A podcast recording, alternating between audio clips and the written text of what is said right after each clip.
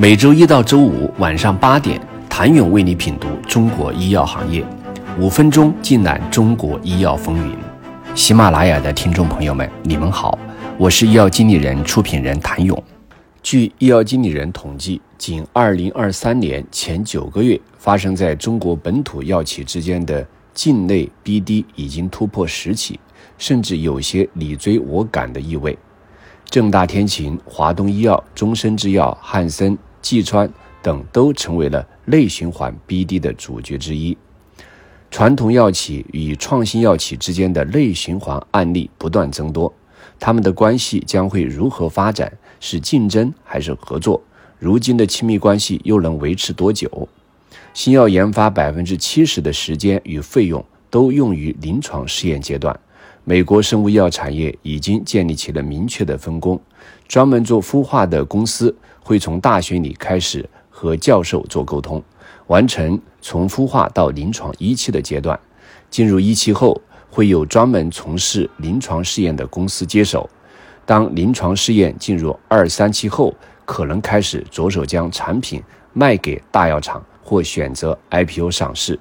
但目前国内这种形势还处在逐渐形成的过程当中。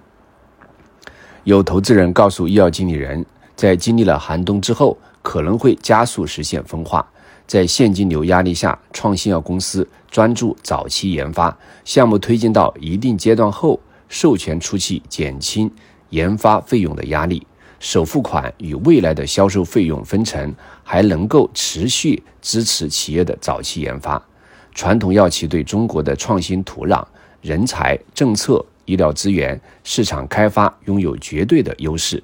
创新药企在研发与技术层面当仁不让，在被时势推着往前走的过程中，传统药企和创新药企之间逐渐摸索着适合彼此的合作模式、节奏与代价。从单一产品授权到股权投资，再到成立合营公司。模式和经验都在逐渐丰富完善，生态越发欣欣向荣。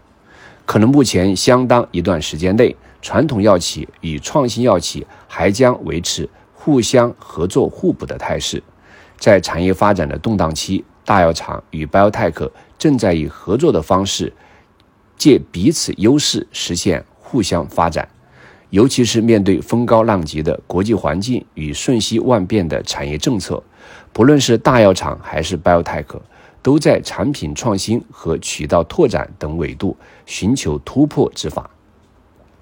尚未摆脱寒冬的产业调整里，一个期待中的新的产业链格局似乎正在建立，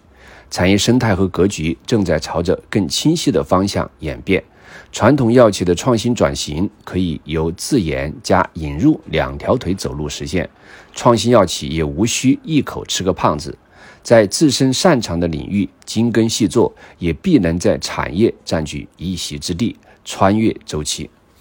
谢谢您的收听，想了解更多最新鲜的行业资讯、市场动态、政策分析，请扫描二维码或添加医药经理人微信公众号“医药经理人”。医药行业的新闻与资源中心，我是谭勇，明天见。